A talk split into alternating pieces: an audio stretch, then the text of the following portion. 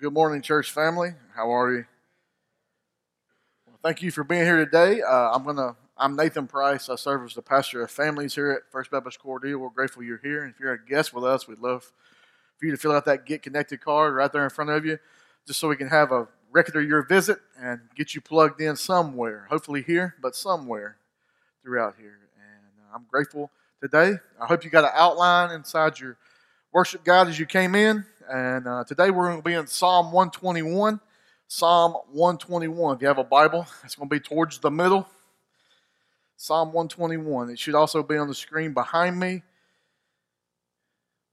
But we're going to be preaching off that outline. It helps me follow along, helps you follow along, take some notes there as we work through this text.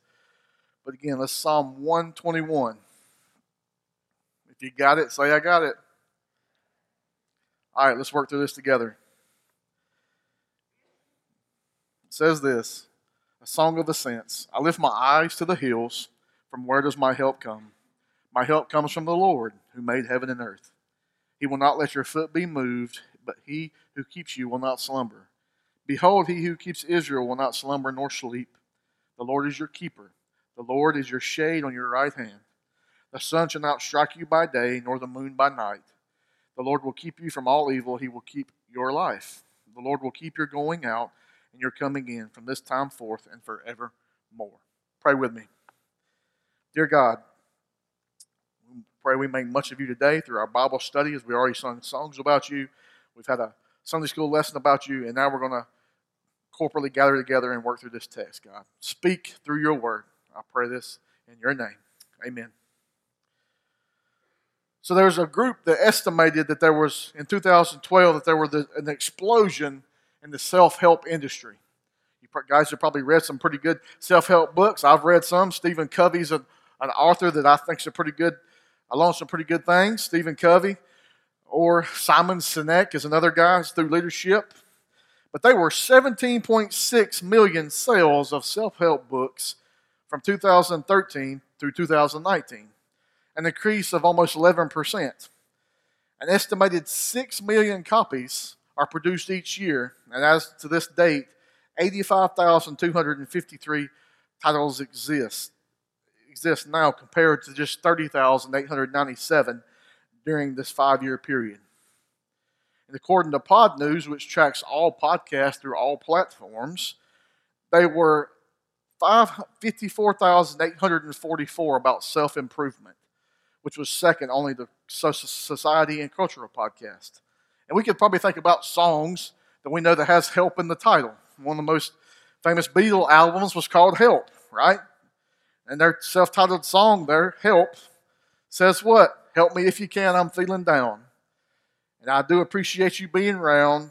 Help me get my feet back on the ground. Won't you please, please help me, right? Or verse 2 there, in that same song. And now my life has changed in oh so many ways. My independence seems to vanish in the haze. But every now and then I feel so insecure. I know that I just need you like I've never done before. So that's a few things about help, right? We know we all need help, and help comes from somewhere. And that's what this psalmist is getting at right here. If you look at the title, most probably your Bible, it says what? My help comes from the Lord. And the title that I gave it is My Helper. So let's learn more about this helper. And this psalmist that writes this down. So this is a psalm of ascents, as it also was sung by the Old Testament worshipers as they made their journey through the mountains to the Jer- Jerusalem temple to worship. It happened about three times a year. So it's also called a traveler psalm because as they traveled, they would recite this psalm and sing it to themselves. And what's, what's interesting is this is a continuation of the psalm right before this, Psalm 120. It runs right into Psalm 121. But as you can read here, he's crying out. He's crying out in Psalm 120. And he's, you know, they repeat this as they go, right, as you travel. And James Montgomery Boice said his commentary on this psalm that this was a dear chapter to him because his mother always gathered the family together and read it before they left on trips or before the children in the family home left. The great missionary explorer David Livingstone read this psalm and worshiped throughout his time before he went to Africa. And while he was in Africa, his mother in law prayed over him and wrote many letters as the time he was gone. So let's dive here into this Psalm of Ascent or Traveler Psalm. There are eight verses here. And the first two set themselves apart from the rest, so it all flows from the first point we have on your outline there. And the first point is the Lord is my helper. And we know we're always looking for help in some ways. We need help with our what finances, maybe our health, other things, right? The psalmist is saying a lot in one verse, but then he starts thinking of who God is in light of who he is. I think he humbles himself. Once he after he makes the accusation or the question, he humbles himself on why he's afraid. Let's look into that. I think it's something we all can relate to in life. The same thing is happening here in this world of ours. What does he do? He says, says what? I lift my eyes to the hills. So he lifts his eyes to the hills. Why? Because what? From where does my help come? He's crying out here, right? The psalmist sees himself starting his journey. You ever started a journey somewhere, it seems pretty bleak at times, especially if you ever trekked in the mountains, right? Mountains are kind of dangerous, aren't they? you could slip and fall. Even driving up mountains can be bad. It makes me think about something. I, I said something about it in Sunday school this morning. I, I, when I went to Honduras on a mission trip, I got to drive on some of the roads in the mountains of Honduras. And I've driven on some pretty roads from growing up, going back in the day through mud holes and things like that. But this is a little bit different take because truly, life's over here and death's over here. I mean, death that goes down for never finds you. In the truck I'm driving, the windshield wipers don't work and it's raining. Right? We're going wherever we go. I think we're going to La Hortensia, which is way up in the mountains. You can see like Guatemala in the distance. It's way high. And I'm driving, the windshield wipers aren't working. So one of my students is literally wiping the windshield as we go from the outside. And four wheel drive, of course, in a Mazda diesel truck. That's what he's thinking about. You think about these things. I understand that truly we got about this much space, right? That's what the psalmist is thinking. He sees himself starting his journey, and maybe that's you today. Maybe you're starting this journey of faith. He looks and he sees the horizon, he sees those distant hills, he sees these mountains. And these trails are hard. Maybe they've fallen and slipped on this journey before. But also on these trails, you have to take everything with you as you go to Jerusalem, right? And on these trails, uh, thieves wait for you. Just like the Good Samaritan that Jesus talks about in his parables, right? This path is steeping uphill, and maybe this traveler is older. Or think about a parent carrying a kid. I've been to, I've carried, had to carry, I'm always carrying a kid somewhere, it seems, but I'm okay with that, right? But it's a challenge at times, right? He's definitely worried about these challenges. He knows adversity is going to come, and we will come in life. That's what life's about. And in this life, it's definitely a pilgrimage, isn't it? We see danger and difficulty along the way, and we try and navigate through that. Because it's going to be there, right? Tim Keller says this In a search for help, the psalmist looks to the mountains, which could be either a place to hide or a lair for enemies. But the mountains are nothing as a threat or help compared with the help of the Lord, the one who made the mountains. And how do we know this? It makes me think about my daughter Caroline. When she needs help, she says, Daddy, help. If she knows your name, she'll say it. Why? Because she knows that I'm going to help her, right? That's the same way we should cry out to God we need help. Father God, help. And guess what? He's going to help. But guess what? It might not be in the way you want it to be, but He's going to help you. He always is. Hebrews 13 tells us what? So we can confidently say, The Lord is my helper. I will not fear. What can man do to me? That's where we should always lie, folks. Lie right there. The next thing your outline there he can be trusted to be a reliable helper or refuge. He can be trusted to be a reliable helper or refuge, just because of what we just read, right? And next point there, he is creator. He is creator. You can look back there. He even says, My help comes from the Lord who what? Made heaven and earth. Psalmist is starting to get it again, right? He knows he made those mountains, he made those streams. Right? He created it all. He knows there will be difficulties. But again, he didn't create the difficulties, did he? He put us in a perfect world, in a perfect situation, and sin came. Right? It was perfect. He didn't create them, but guess what he does? He's able to overcome them, right? And the psalmist, again, here starts thinking deeply about where the help comes from. The writer here affirms that God created things that fulfill all his needs, even when trials may come. Again, he's not looking to the mountains, he's looking to the Creator. He sees beyond the big mountains. It's pretty neat to stare out mountains and look at God's majesty that He's created for us, right? But here He's looking past the mountains at the Creator. That's what we. How many times do we get blinded by the things in our path instead of looking at truly who the Creator is? I can find it in my own life for sure. I mean, we just forget about what the Creator do, and we try to find help elsewhere. We just talked about that, right? That's why it's such a prevalent thing. Everybody's looking for help everywhere. But remember, God created a perfect world, and one day it will be perfect again. He promises us this. He created us a way, didn't he, by sending his own son as a sacrifice for sins. So let's stay focused on our Creator and actually call upon the name of the Lord, like the psalmist does here. Because the Creator is always there. He's always there. And Psalm 136, verses 4 through 9, tells us this. You've probably heard this before. I think it fits very well here. It says this To him who alone does great wonders, for his steadfast love endures forever. To him who by understanding made the heavens, is for his steadfast love endures forever. To him who spread the earth out above the waters, for his steadfast love endures forever. To him who made the great lights, for his steadfast love endures forever. The sun to rule over the day, for his steadfast love endures forever. The moon and stars to rule over the night, for his steadfast love endures forever. So his steadfast love endures forever. For you, for his creation, right? So our creator here is what? To sustain us. Let's look at the next point there. He is sustainer. He is sustainer. How do we know this? You look at the text there, verses 3 and 4, it says what? He will not let your foot be moved. He who keeps you will not slumber. Behold, he who keeps Israel will neither slumber nor sleep. He doesn't even let us slip. Even on a mountainous terrain, he doesn't even let you slip. You know how mountain it's easy to slip on a mountainous terrain, isn't it? How does he know this? Because he knows the temptations we face and how easy we can fall into sin or be discouraged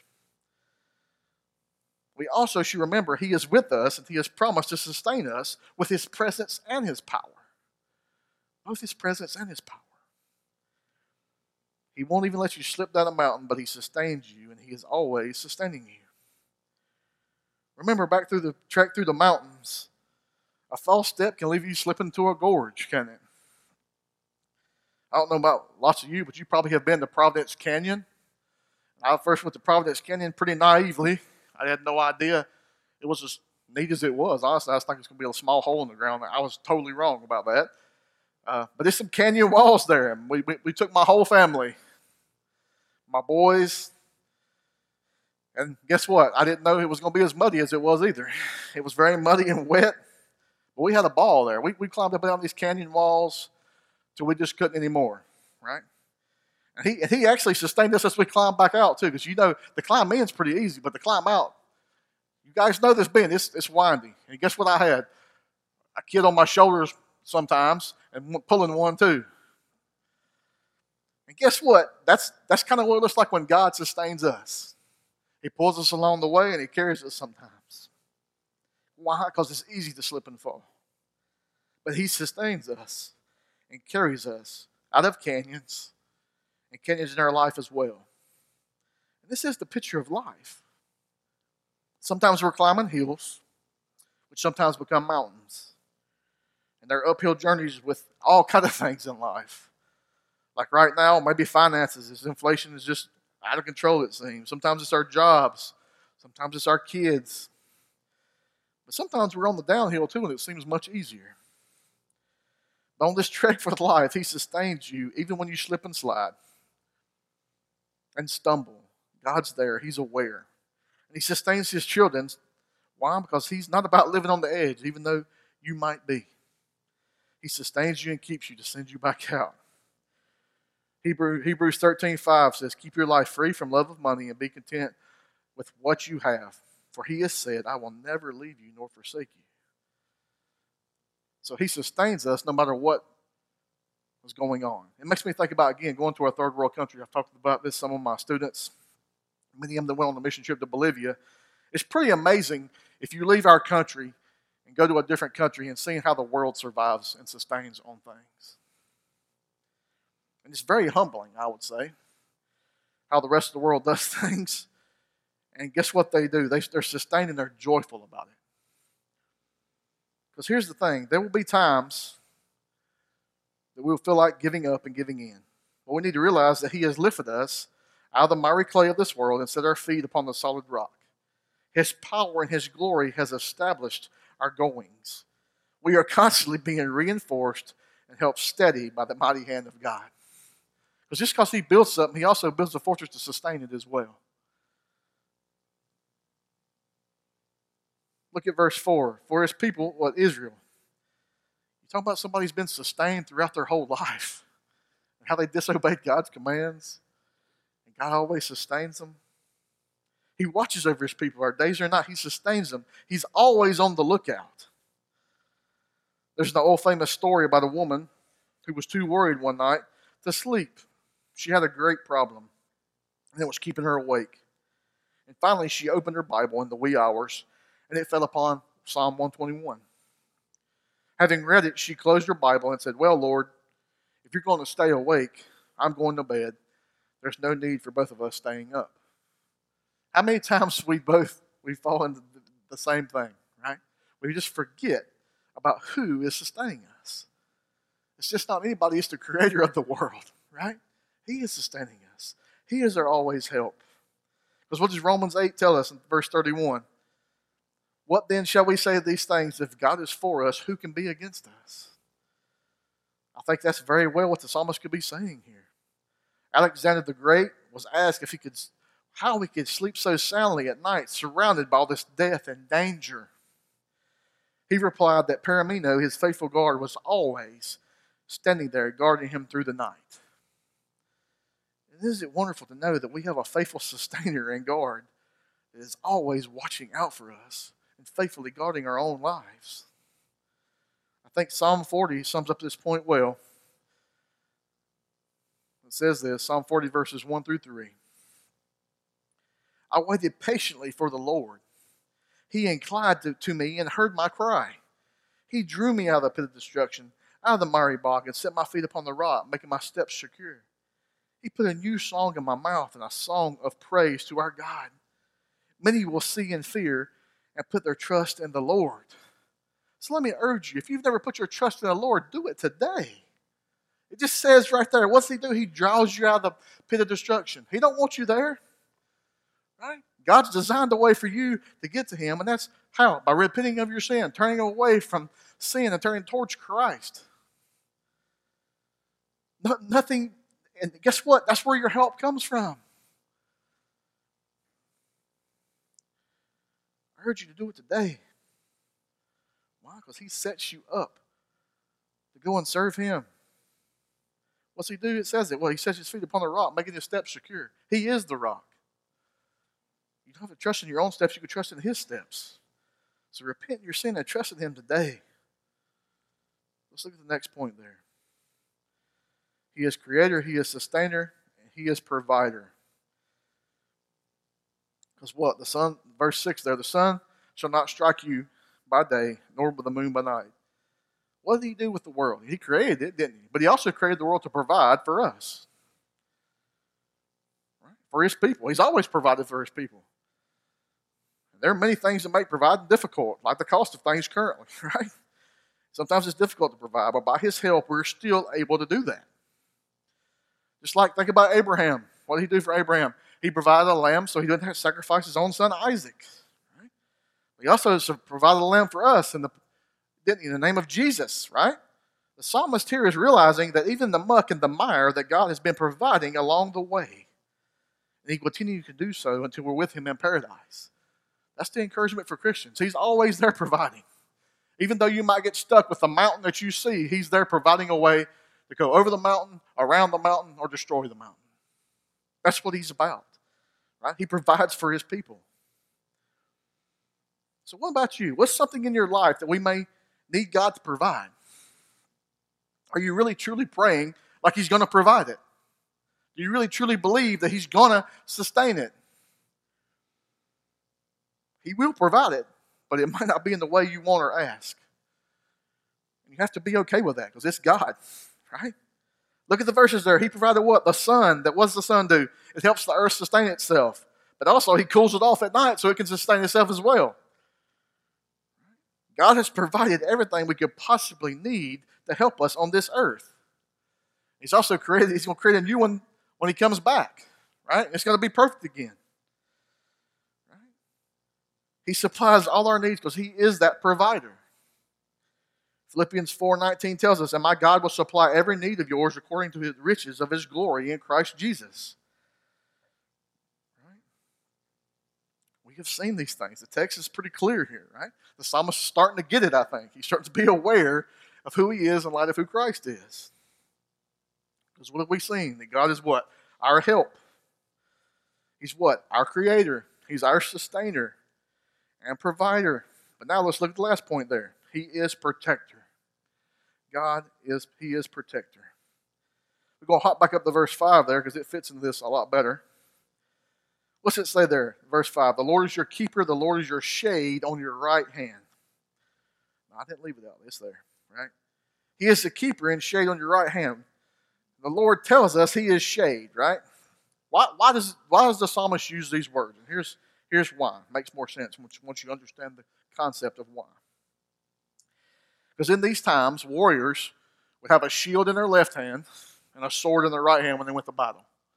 If your sword's in your right hand, your shield's in your left hand, you could be what? Attack could come from the right. So the right side was what? Vulnerable to attack. So no shield, because no shield was on that side. Right? And the psalmist is telling us that God, this, he'll do it for us as well, will take up a strategic defensive position to protect us where we're most vulnerable. And most of the time, we don't see God as that. We just, you know, He takes a position so you, you, you won't fall into sin and to protect you from the world that's always out there to, after you. So, what do you know about shade? I know about this about shade. Shade's always there, isn't it? I can see shade as I move my hands up here in front of this pulpit from these lights right here. Right? Shade's always there. And guess what? God's the same way. He's always protecting us. It's always been there, even though you can't see it or recognize it. Right? We never know. Sometimes we don't know where attacks will come from. But unfortunately, we find ourselves attacking areas where we are weak. Why is that? I think it's because our enemy knows our weaknesses and attacks us there. But sometimes the enemy, enemy attacks us in areas where we are strongest as well. Elijah was what? Known for his great courage. But what did he do? He fled from the woman Jezebel, didn't he? Moses' great strength was his meekness. Yet in anger, a couple of times he was forbidden, he was forbidden from entering the land, right? Or Abraham's greatest strength was his faith in the Lord, faithful Abraham. Yet he went to Egypt in what? Pure unbelief. So what does that mean? Just like them, we will be attacked. And sometimes we never know where the attack will come from. But guess what? It never catches God off guard. He is always ready to protect us from our enemies. So look at the text again. What's it say there? The Lord will keep you from all evil. He will keep your life. He didn't say some evil. He says all evil. The Lord will keep your life. Right? So why does evil come? Most of the time because we allow it because we are our own worst enemies. Our minds and our bodies are fragile things, and we should try to define our existence in light of who God is. We try to we read all the self-help books, and some of those might help for a short time. But I can promise you, long term, it will not be the most helpful. Because usually, if we help ourselves, it leads to sin, and that's the, ultimately the one of the things He wants to protect us most from is sin. Because what does sin do? It destroys our relationship with who God is. What do we do? We look at outside sources. That's why we have all these self help books are just going rampant, publishing, podcast. What we need to worry about is the Lord is protecting and keeping you. And the best thing for each and every one of us is that, right? How often we don't think He is protecting us when He actually is. Here's some practical ways He's protected me in my almost 40 years on earth. And I can say He, he definitely protected me. I once fell 25 feet, cut a backflip out of a deer stand, and very, very easily could have been paralyzed and lost my life. But somehow I fell perfectly. We had a pretty serious car accident just last year when I pulled out in front of someone and they T boned us right in the side. And just this week, I got choked at lunch with a friend. Luckily, I was able to cough it up, but that's something that I, you can remember those moments in life. I can remember last time I got choked. You know what I mean? You remember these moments when God truly protected you. But guess what? He's always protecting you. There's a practical ways He's protecting me, right? But the whole idea is this borrowed this from a pastor. We can see these practical areas, but we're subject to a thing. excuse me. The whole idea is this while we are subject to thing, subject to attack in our lives, we're also subject to attack in our bodies and in our minds. However, just as God will guard us against the attack of the enemy from the outside, He will protect us from the attack on the inside as well. When the heat is on, and He will be there to shield us and guard us. When our minds are under attack and filled with fears and doubts, He will be there to protect us and give us peace. You guys have heard the term there's no atheist in foxholes when people are shooting at you. This kind of rings true here. What does it say? Psalm 18:2 tells us, The Lord is my rock and my fortress and my deliverer, my God, my rock, in whom I take refuge, my shield and the horn of my salvation, my stronghold. So no matter, like verse 8 says, regardless of how life takes us and how we respond, He protects us. Because what does it say, verse 8? The Lord will keep your going out and your coming in from this time forth and forevermore. Because guess what? Life takes us different ways. And how we respond when He takes us, because sometimes we're coming in and we feel secure in life. Things are going well. God's got my back. Right? Hear people say that. Not today, Satan, right? You, see, you hear these terms. But other times, guess what? We're going out and we don't feel that secure in Him. But the good thing is, for either way, He is faithful to protect us and keep us forevermore. The text tells us. Isn't that exactly what Psalm 23 tells us? You've probably heard this song. You should remember it and recite it to yourself when things are bleak and things are going wrong. It says this The Lord is my shepherd, I shall not want. He makes me lie down in green pastures, He leads me beside still waters. He restores my soul. He leads me in paths of righteousness for his name's sake. Even though I walk through the valley of the shadow of death, I will fear no evil. For you are with me, your rod and your staff, they comfort me. You prepare a table before me in the presence of my enemies. You anoint my head with oil, my cup overflows. Surely goodness and mercy shall follow me all the days of my life, and I shall dwell in the house of the Lord forever. Man, what a protector we have. How does he protect me other, other ways? He also protects, protects me by keeping me in his word. Because, guys, if you stay in God's word, some of the distractions around you will make more sense in light of who God is from his text. Because the word is life giving. That's what it's all about. He also protects me by what? Having a prayer life. I get to pray to God about Him and about my own life, which He already is protecting and overcoming and sustaining and providing. What else? He protects me and His church how? By allowing us to come and gather like this. Do you know, most of the church throughout the world does not get together like this, they have to gather underground. And guess what? He protects them as well. But he also does what? Protects us from sin. How? By the Holy Spirit. The Holy Spirit should tell you no, don't go and do things. Be obedient to His word, be obedient to His design. Don't do things that dishonor who God is and His design. What does John 3.16 tell us? For God what? So loved the world that he did what? Gave his only begotten Son. That whoever shall believe in him shall not perish, but have what? Everlasting life. And that's for you and I today. So trust in this. That's where your help comes from. So, what does all this mean for us? It means we are to understand who we are in light of who God is and trust that He is our help, our creator, our sustainer, our provider, and our protector.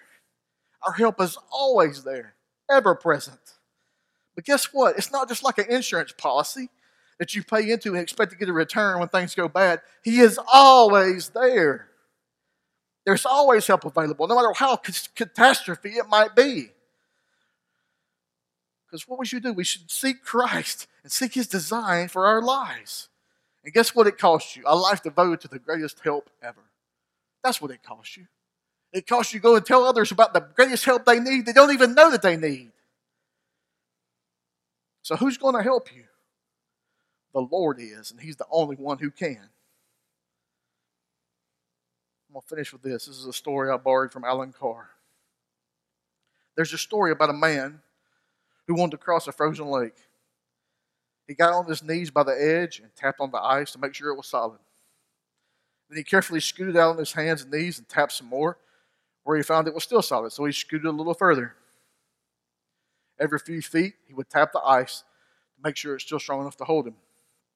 The hours went by. His face, excuse me, his, sorry, his face turned blue, his knuckles turned red.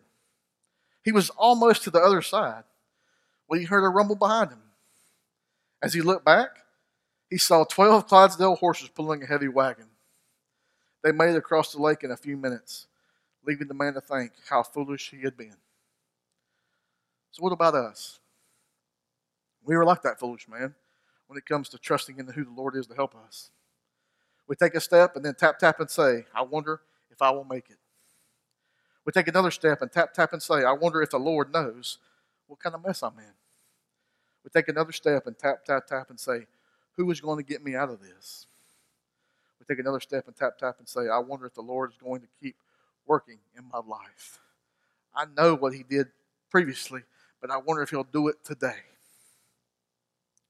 When all the while, the Lord is standing with us as our faithful shadow, and He's saying, Trust me. Don't worry whether the, or not the ice will hold you because I have your hand. I've planned the path you take, and I will never let you go. So I urge you today if you've never repented and trusted in Christ and the help that He provides, do it today. And maybe you should need to just be to re- reconnect with Him and understand that you're just missing it sometimes. Maybe you just need to feel His presence. He can sustain you, He can provide you, and protect you when you need help. Just call on His name.